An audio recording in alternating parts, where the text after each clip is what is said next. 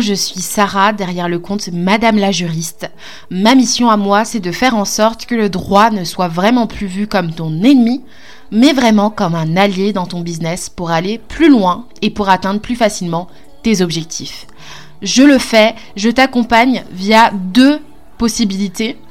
Euh, soit je te fournis en fait des modèles d'actes juridiques qui vont te permettre de te mettre en conformité, d'anticiper les problèmes dans ton business, ou soit je t'accompagne à passer de micro-entreprise à société et à aller encore plus loin, à aller vraiment défoncer ces barrières qui viennent dans ton esprit, te dire que tu n'es pas capable, te dire que tu n'es pas assez. Et moi, vraiment, j'ai envie de te montrer que c'est possible parce que j'ai accompagné d'autres entreprises à le faire et parce que je suis passée moi-même par ces questionnements que tu te poses actuellement.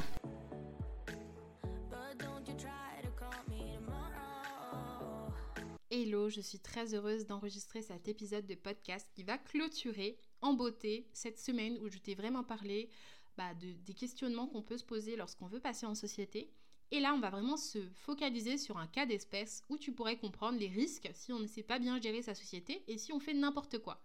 Parce que ce qui est intéressant à savoir, c'est que même si la société est un statut vraiment favorable pour se protéger en cas de difficulté, pour vraiment bah, protéger son patrimoine personnel, il y a certaines actions qui peuvent vraiment engager ta responsabilité personnelle, toi en tant que gestionnaire, mais aussi engager la responsabilité de ta société et euh, bah, te faire fermer la porte ou détruire totalement ta réputation ou détruire totalement la confiance de tes clients ou des prospects potentiels. Et aujourd'hui, la question euh, que je vais te poser, c'est euh, qu'est-ce qui pourrait du coup arriver de pire selon toi à une entreprise, à une société en termes de sanctions Et tu n'as peut-être pas la réponse, donc peut-être qu'on reviendra après, euh, après avoir parlé de cette histoire, de ce petit cas d'espèce.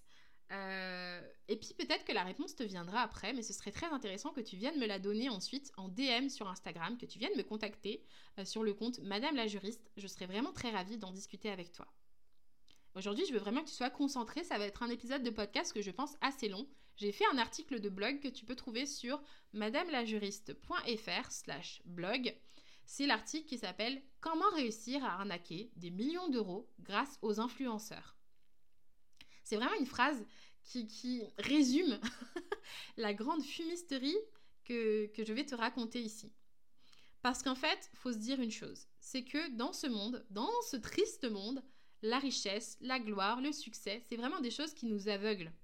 Et donc, on a tendance à faire totalement confiance euh, en se basant sur des éléments extérieurs parce qu'ils nous semblent beaucoup plus grands que nous. Par exemple, une personne qui vient nous voir et qui nous dit euh, qu'une boisson, elle est super délicieuse. Eh ben, on va voir quelques jours après si c'est une star, si c'est une célébrité, si elle le dit sur plusieurs plateaux télé, si elle le dit euh, dans la rue, si elle, en boit, si on la voit en photo avec. Bah, tu vas voir de plus en plus d'adolescents boire ça, même si au fond, c'est pas si bon que ça mais parce que cette star dit que c'est bon, alors on le fait. Et je pense à, des détox, des boissons détox là, qui sont très populaires, très américanisées, mais quand on les boit, elles sont dégueulasses quoi. Alors oui, c'est peut-être bon pour euh, notre corps ou autre, mais elles sont pas bonnes. Et donc arrêtez de faire de la hype derrière tout ça et de faire croire que c'est bon. C'est bon pour la santé, mais c'est pas bon en goût. et donc c'est ce qu'on va transmettre parce que cette star aura dit OK. Et si cette star a validé, eh ben ça veut dire que oui. Un tweet par exemple, il peut devenir super viral parce que la personne va lyncher quelqu'un, mais quelqu'un va dire bah ok c'est pas grave, mais comme c'est cette personne qui a dit ça, cette personne on sait qu'elle est gentille, cette personne a dit ça pour rire, alors c'est marrant. Et ça arrive avec des affaires de, de célébrités où on va se rendre compte, on va remonter leurs tweets. Euh, ils vont avoir eu des propos totalement racistes, totalement xénophobes, totalement homophobes. On va dire mais non, mais cette personne-là, elle était marrante, elle disait pas ça pour être méchante. Donc on sent vraiment ce côté genre si un tel le dit et cette personne est reconnue socialement, alors on va être plus indulgent avec elle euh, jusqu'à ce que bah il y a une personne qui dise qui soit un peu plus grande qu'elle ou un peu plus euh, importante qu'elle en termes d'opinion qui dise bah non je, décide qu'on cancel cette personne on va l'annuler euh, je suis pas d'accord avec ce qu'elle a dit une par exemple une mannequin qui te dit hey Salut, regarde ma vie de rêve, t'aimerais tellement vivre ma vie de rêve d'influenceuse, je t'invite à réserver une place pour le meilleur festival de ta vie. Bah toi tu vas te dire bah super, ça coûte combien On signe où Parce que moi, je veux avoir l'avis de cette mannequin. Et donc, c'est exactement ce sur quoi je veux te ramener aujourd'hui. C'est pour te parler de comment Billy McFarland euh, qui est aux États-Unis, qui a été un entrepreneur à succès, on va l'expliquer pendant un petit temps, a pu faire du Fire Festival le meilleur festival qui n'a jamais existé. Et ça, c'est le nom qui a été utilisé dans le documentaire Netflix, que je vous invite à aller regarder d'ailleurs si vous êtes friand de ce type d'histoire. Moi, j'adore et j'ai vraiment aimé la manière dont ça a été amené. Et donc, je vais vous partager quatre leçons pour savoir comment réussir à arnaquer des millions d'euros grâce aux influenceurs. La leçon numéro 1 que l'on peut retenir de l'histoire que je vais vous raconter, c'est-à-dire le naufrage qu'a été le Fire Festival. En fait, euh, le Fire Festival a été un événement euh, qui euh, était prévu pour être luxueux, pour être avec plein d'influenceurs, avec plein de célébrités, bah, un festival de musique, mais vraiment genre très très cool, plus meilleur que Coachella. Euh, et, en fait, pour cela, en fait, euh, Billy McFarlane, qui est un entrepreneur, a été très ambitieux, a levé des fonds, a appelé des investisseurs, a, même travaillé avec des stars euh, et des mannequins très connus pour promouvoir l'événement. Ok, donc c'est le contexte que je voulais que vous ayez avant de vous parler un petit peu de tout ce qui, va suivre. Donc déjà de la leçon numéro 1. Donc leçon numéro 1, il faut demander aux influenceurs de créer le fantasme autour de son événement. Donc pour attirer en fait les victimes dans son filet, l'entrepreneur charismatique qui est Billy McFarland, parce qu'il savait jouer de ses mots, il savait jouer de ses, relations, de ses contacts, a convaincu plusieurs investisseurs de financer ce gros événement ambitieux de un peu détrôner Coachella. Avec l'argent des investisseurs, il a payé plusieurs influenceurs célèbres afin de lancer vraiment une campagne publicitaire sur une île quasiment paradisiaque. Donc lui, il est parti sur une île, il a dit bon bah, je pense que ça représentera à peu près l'énergie que je veux. J'ai pas encore créé l'offre, je sais pas encore exactement où ça va être. Je pense que ça va être dans une île euh, qui, est, qui était soi-disant une île euh, tenue par un, grand euh, mafieux. je sais pas comment on dit mafioso ou je sais pas comment on dit ça, mais qui a été tenu par quelqu'un qui était à la tête vraiment de d'activités criminelles et du coup créer du fantasme autour de cela. Et en fait, avant même d'être sûr de pouvoir booker cette, ce lieu-là, je vais quand même créer du fantasme autour d'une énergie similaire. Et pour l'histoire, ce qui est quand même ouf, c'est que euh, il avait peut-être trouvé ce lieu-là. Et c'est ça qui est plus triste, c'est qu'il avait trouvé ce fameux lieu-là.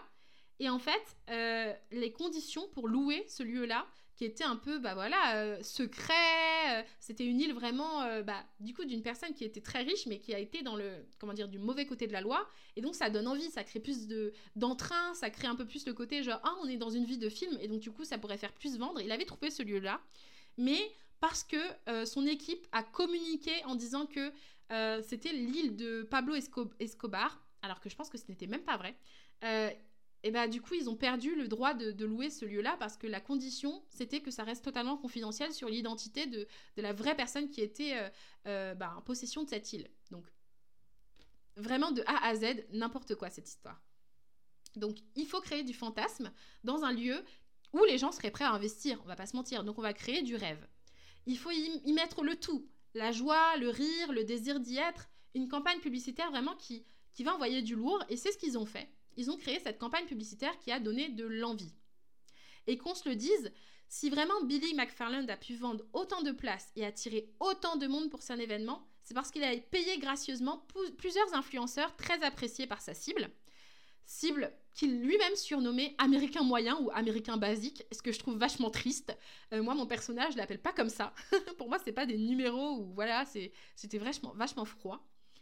Et donc, il a fait appel à des, mannequins ou des influenceurs vraiment très, très, très connus dans le milieu, comme Kendall Jenner, comme Hailey Baldwin, comme Gigi Hadid et beaucoup d'autres. Mais là, j'ai vraiment mis ceux qui m'ont tout de suite marqué parce que je sais que ça peut parler à beaucoup de personnes parce qu'elles ont vraiment, vraiment beaucoup, beaucoup de notoriété. Et en plus, peut-être qu'un jour je ferai un autre épisode, mais elles sont aussi liées à Victoria's Secret qui n'est pas loin des scandales aussi.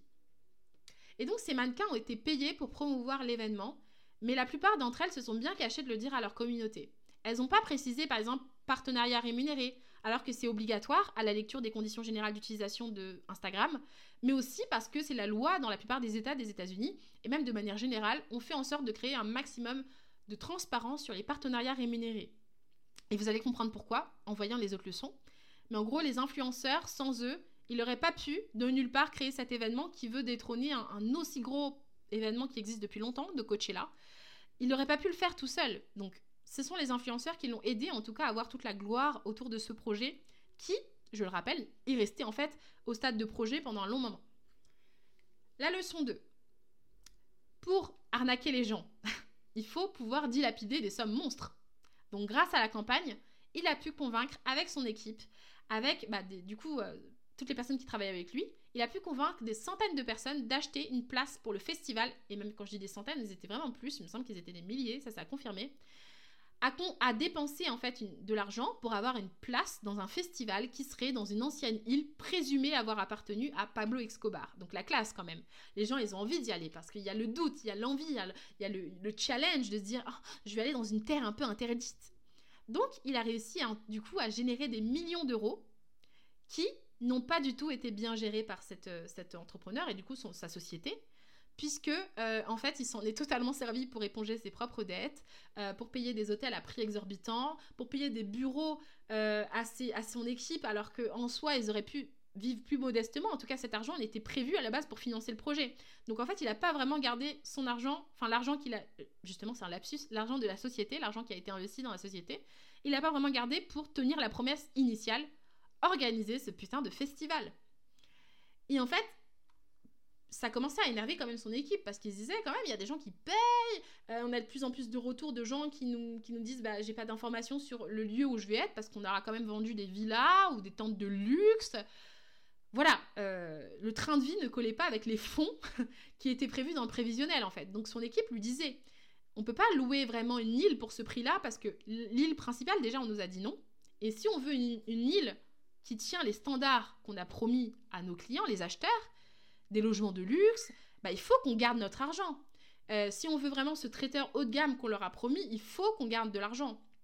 Donc c'est pour ça que je vous, invite, vraiment à réfléchir là, à transposer sur pourquoi c'est important de savoir bien gérer et monter en compétence vraiment en termes de formation pour ne pas arriver dans ces situations-là. Euh, parce que ça peut arriver, quand en fait on n'a pas l'habitude de manipuler de grosses sommes, on peut se dire, ok, bah, je peux utiliser l'argent comme ci, comme ça, et t'inquiète pas, je vais réussir à renflouer. Et quand tu donnes pas une mission à ton argent, tu peux faire des erreurs de gestion comme là, qui se multipliaient, se multipliaient, et de plus en plus de salariés, en tout cas dans son cas de figure là, dans cette euh, situation-là, se voyaient mis à la porte parce qu'ils ont dit Ok, mais c'est n'importe quoi, c'est n'importe quoi comment ça, fonctionne. On gère pas l'argent comme ça, on peut pas gérer un projet comme ça. Nous, on est à la tête de ce projet-là parce que c'est notre responsabilité. On, on, doit gérer les finances, on doit gérer ci ou ça. On vous dit que c'est pas normal que ça se passe comme ça, et du coup, bah, ces personnes-là ont été virées. Et donc là, ça devenait de pire en pire parce que Billy McFarland est quelqu'un qui est audacieux. Donc en fait, il voyait qu'il n'avait pas d'argent, il allait en demander plus.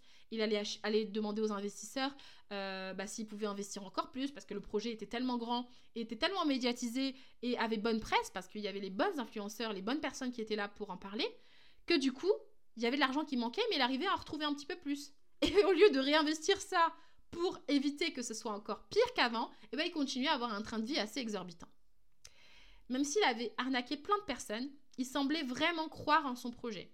Il pensait que tous les écarts de trésorerie pouvaient vraiment être réglés s'il faisait l'événement et que ce dernier pouvait être un franc succès. Donc il continuait en fait à vivre normalement alors que tout le monde était en train de se dire genre le bateau est littéralement en train de brûler. On va pas le regarder et rester comme ça en train de brûler avec lui. Genre on va sauter on va trouver des solutions, on va appeler quelqu'un, on va faire quelque chose. Mais s'il te plaît, Billy, annule cet événement avant que les gens arrivent et se rendent compte qu'il n'y a pas d'île, il n'y a pas de lieu où on peut les accueillir, on va leur, leur fournir des, petites tentes et ce sera dans un endroit qui est, qui, est digne du port du Havre. Désolé pour les Havrais, mais voilà, il n'est pas très beau le port. Il avait aucune assurance aussi pour l'événement. Et donc il savait que s'il devait rembourser les personnes ou s'il devait rembourser les investisseurs, il devrait le refaire sur ses deniers propres puisqu'il n'avait pas pris d'assurance, alors que pour un tel, un tel événement d'une telle envergure, c'est obligé d'avoir une assurance. Donc il avait fait des papiers faux pour que les investisseurs aient confiance, et en fait, en vrai, il n'avait jamais payé cette assurance. Et il savait aussi que les investisseurs n'auraient pas pu être remboursés et auraient tout de suite décidé de le poursuivre en justice. Et donc lui, qui avait déjà eu des projets assez frauduleux, avec une autre application, enfin avec une application euh, il y avait eu des problèmes aussi, euh, des problèmes d'ordre financier. Il avait fait une carte, une carte bancaire euh, qui était, un, enfin, elle était classique, hein, mais elle avait juste un côté un petit peu plus jeune. Euh, elle était en métal, je crois, et du coup, ça, ça, ça donnait un côté un peu plus genre original. Et ben dans cette, dans cette gestion-là, il avait déjà été mauvais parce qu'il faisait des promesses et en fait, il les réalisait pas. Il y avait des personnes qui se voyaient retirer des sommes d'argent sur leur compte et on leur rendait pas. Enfin, il y avait déjà un, petit peu de truc chelou avec lui. Donc il s'est dit que si on le poursuivait en justice et qu'on remontait à tout ça, ça allait mal aller. Il avait prévu ce festival aussi pour promouvoir une application très prometteuse. Donc c'est une application qui à la base, elle était bien cette idée. En fait, c'était de mettre en relation des stars, donc des stars qu'en fait on pouvait louer entre guillemets. Genre c'est une application comme quand tu loues ta voiture, euh, une voiture, je sais pas, euh, dans une application où tu vas en vacances, du coup tu as besoin d'une voiture, donc euh, de Paris à Strasbourg, tu as besoin d'une voiture, tu loues ta voiture et puis voilà. Et ben là c'est pareil, c'était pareil mais avec des stars. Loue une star pour un, un anniversaire, pour un événement d'entreprise, tu payes ta somme, t'es mis en relation grâce à la plateforme, et en fait, la star, ensuite, elle vient et vous faites tout, tout le truc. Donc, c'est pas mal comme idée. Et en fait, il, avait prévu à la base ce Fire Festival pour promouvoir cet événement derrière, et donc faire un premier événement d'appel pour réunir du monde, et ensuite dire, voilà le projet, je vous lance le projet. Et donc, c'était ça qui était prévu à la base. Donc, il voulait absolument pouvoir vendre cette application, parce que, enfin, vendre, faire fonctionner cette application pour pouvoir toucher une commission. Et il pouvait pas arrêter ce festival parce que c'était l'événement dans sa stratégie. Comme vous, vous mettez par exemple en place une stratégie de je fais une masterclass gratuite, je fais un freebie, ensuite je commence à pré-vendre, ensuite je commence à la vendre, etc. Donc lui, c'était ça, mais en big, avec des risques beaucoup plus élevés. Et il avait dépensé tellement d'argent pour faire appel à des influenceurs que pour lui, c'était pas question en fait de perdre tout ça. Donc il s'est dit, foutu pour foutu, advienne que pourra. Et ça, c'est une très, très, très, très, très mauvaise manière de gérer ses finances. Et vraiment, ne faites jamais comme lui. Au-delà de l'arnaque euh, qui a eu lieu, hein, euh, le fait de se dire, je sais pas vraiment si je pourrais rembourser un tel ou un tel, mais je vais continuer de creuser les dettes alors que j'ai aucune certitude de pouvoir vraiment les rentabiliser, moi je trouve que c'est un red flag de, de, malade, de malade. On peut prendre des risques dans son business, mais il faut toujours que ce soit des risques modérés. Si j'investis 10 000 euros dans un programme de coaching, est-ce que j'ai les sommes qui me permettrait de me rémunérer le temps où ça pourrait prendre ou pas prendre? Ou est-ce que je mets mes derniers 10 000 euros et que je n'ai plus rien derrière et que si ça ne fonctionne pas, je pourrais même pas manger? Non. Genre, pensez toujours en termes de gestion et d'investissement utile parce que la faute de gestion en société, c'est quelque chose de grave qui peut engager votre responsabilité. Et pas vraiment l'arnaque. Hein. Enfin, l'arnaque, déjà de base, est une sanction qui peut être à titre personnel une sanction pénale. Mais la simple faute de gestion peut aussi vous interdire de gérer. Et ça, c'est grave aussi. C'est une interdiction formelle par décision de justice qui vous interdit vraiment de tenir, d'être à la tête d'une entreprise pendant tant de temps. Et c'est horrible comme sanction, je trouve, quand on a été entrepreneur. La leçon 3. Si on veut vraiment arnaquer les gens et arnaquer des millions. Alors du coup, la leçon 3, c'est de ne jamais délivrer ce qui était promis de base aux clients.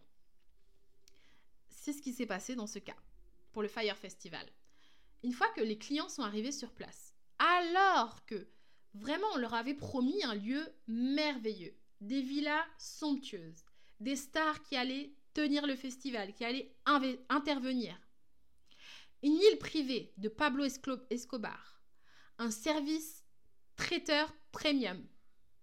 À la place de ça, ils sont arrivés et ils ont surtout vu des dômes, des types de tentes trempés par la pluie du matin, avec des matelas gonflables. Pour les chanceux, il n'y en avait même pas. pour les moins chanceux, pardon, il n'y en avait même pas. C'est-à-dire qu'il y en avait qui n'avaient même pas de lit, parce qu'ils n'avaient même pas assez d'argent pour payer suffisamment de dômes. Donc vous imaginez quand même le type de clients que vous avez, des personnes qui sont dits premium, qui sont prêts à investir, qui sont prêts à faire la fête. C'est vraiment un festival qui était censé être blindé avec plein d'artistes, et ben il n'y a eu qu'une seule représentation dans le festival avant que ce, dernier soit annulé, alors même que l'équipe savait en avance et surtout l'organisateur savait en avance qu'il pouvait même pas avoir lieu. Euh, et en fait, il y avait vraiment même pas de deal, il n'y avait pas de deal privé, c'était vraiment un bout de terrain qui était encore en travaux. Euh, et au lieu d'avoir un service traiteur premium comme il avait été promis, il y avait un pauvre sandwich au fromage avec un petit peu de salade autour.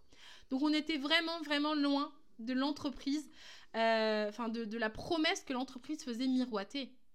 Et, comment en fait cet arnaqueur, ce gestionnaire de société, arnaqueur, a pu créer autant le désir? Il l'a pas fait seul. Il s'est servi du fantasme que les influenceurs créaient déjà dans les yeux des abonnés.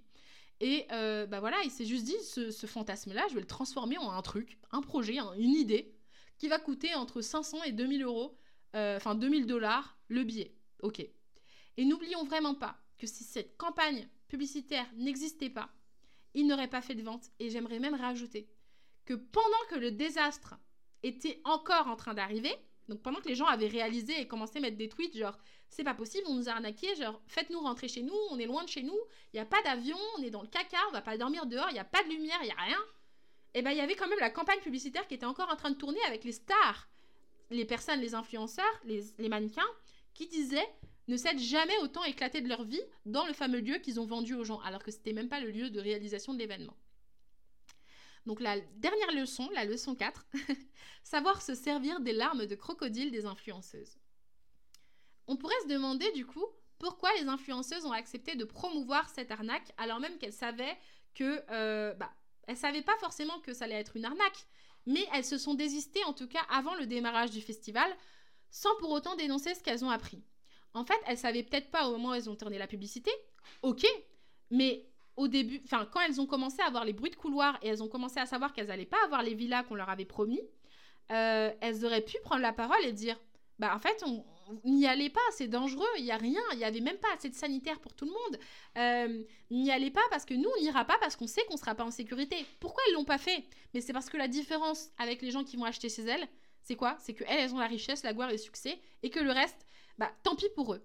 Et en fait, c'est ça qui était le plus horrible dans cette affaire, c'est que les influenceuses s'en sont sorties vraiment tranquillement. Alors oui, Billy McFarland, lui, a été un arnaqueur et c'est lui qui a, été à la tête de tout ça. Et à la base, je pense même pas que son ambition première c'était de faire une arnaque, mais c'est juste que son projet était beaucoup trop ambitieux et il était tellement mauvais gestionnaire qu'il n'a pas pu mener ça à bien. Et en fait, elles n'ont pas forcément tiré de leçons profitables de cette arnaque, puisque personne ne les a poursuivies en justice, elles n'ont même pas été inquiétées pour la responsabilité du fait de tromper aussi l'acheteur, puisque elles n'ont même pas prévenu que c'était euh, quelque chose qui était un partenariat rémunéré. Et en fait, il leur a suffi d'écrire un petit message genre Oh, I'm so sorry, guys. I'm so sorry. Et genre, de faire deux, trois petits dons à une association et le tour était joué. En fait, l'éthique, pour moi, ce n'est pas ça.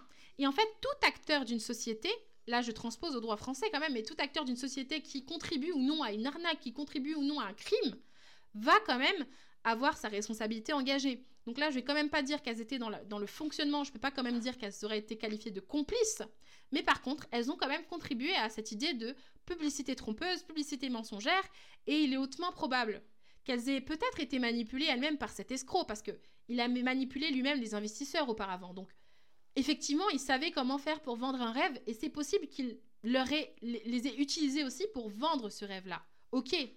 Mais ces influenceuses-là avaient aussi une responsabilité vis-à-vis de leur communauté et on peut transposer ça aussi au dropshipping. Quand on voit des célébrités euh, de réseaux sociaux, enfin de télé-réalité, qui font des promotions de produits qui n'arrivent jamais à leurs clients, elles engagent aussi euh, leur responsabilité parce que c'est elles qui mettent en lien les personnes. C'est elles qui touchent des commissions sur des ventes qui n'ont même pas lieu. Donc c'est quand même grave. Et donc, qu'est-ce qu'il faut faire pour ne pas se trouver dans la même situation que ces fameux influenceurs? Quand vous êtes dans des situations de promouvoir un événement, faites en sorte d'étudier et de, créer vraiment un, contrat clair, net, qui précise les modalités organisationnelles concrètes, qui permet vraiment de vous donner des informations clés pour savoir si oui ou non vous allez décider de vous associer à cette marque. Faites en sorte de déclarer systématiquement toutes les publications qui sont réalisées dans le cadre d'un partenariat rémunéré.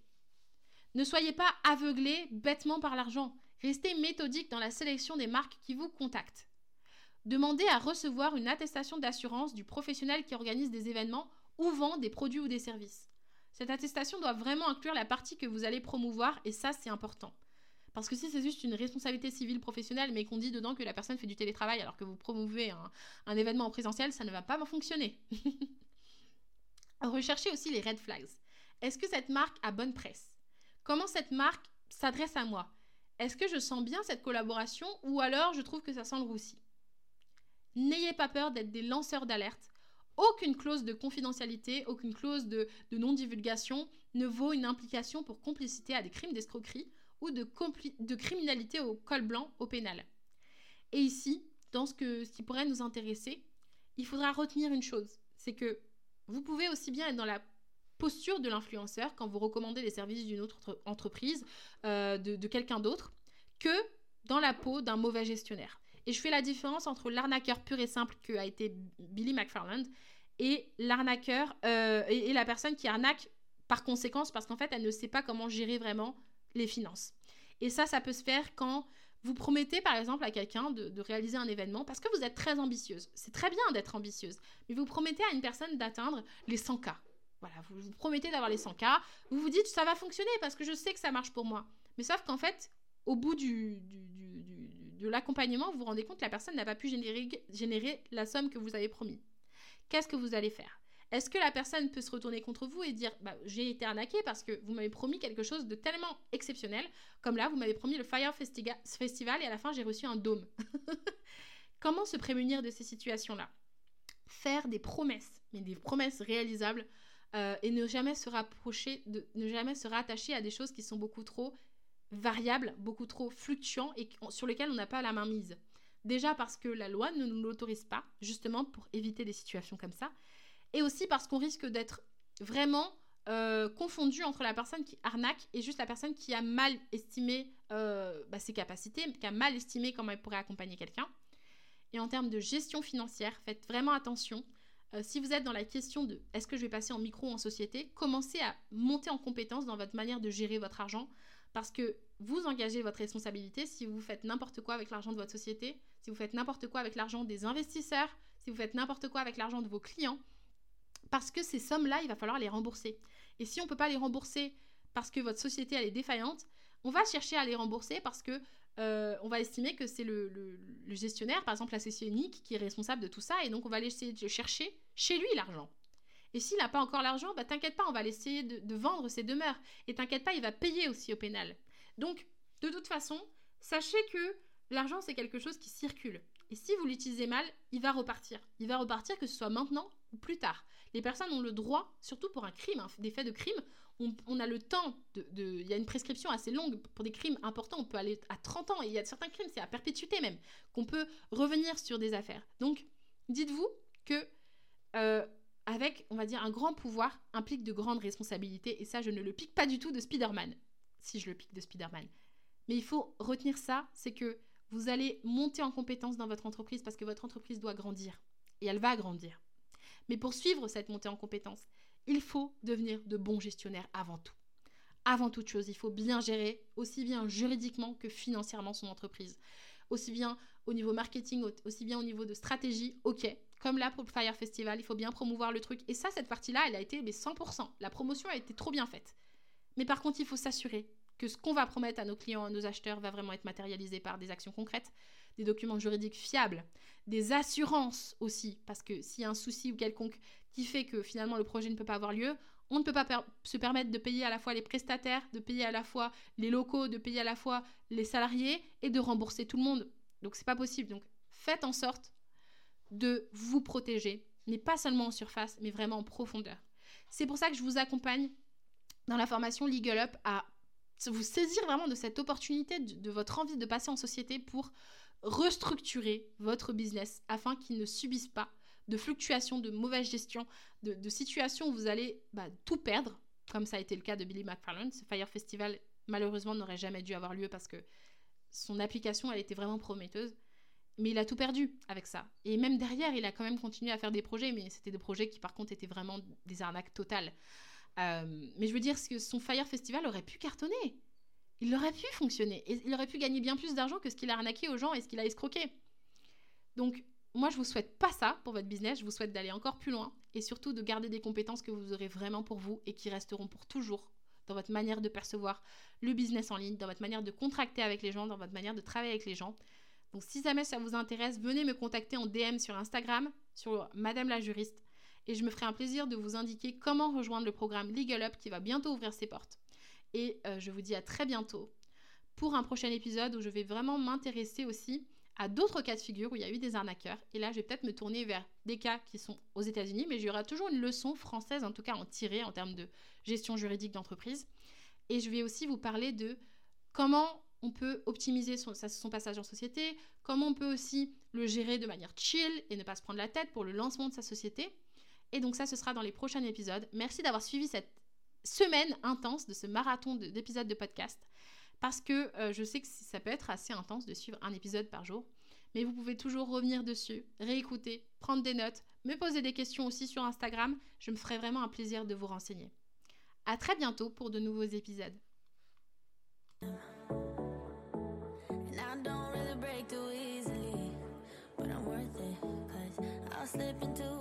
Dreams tonight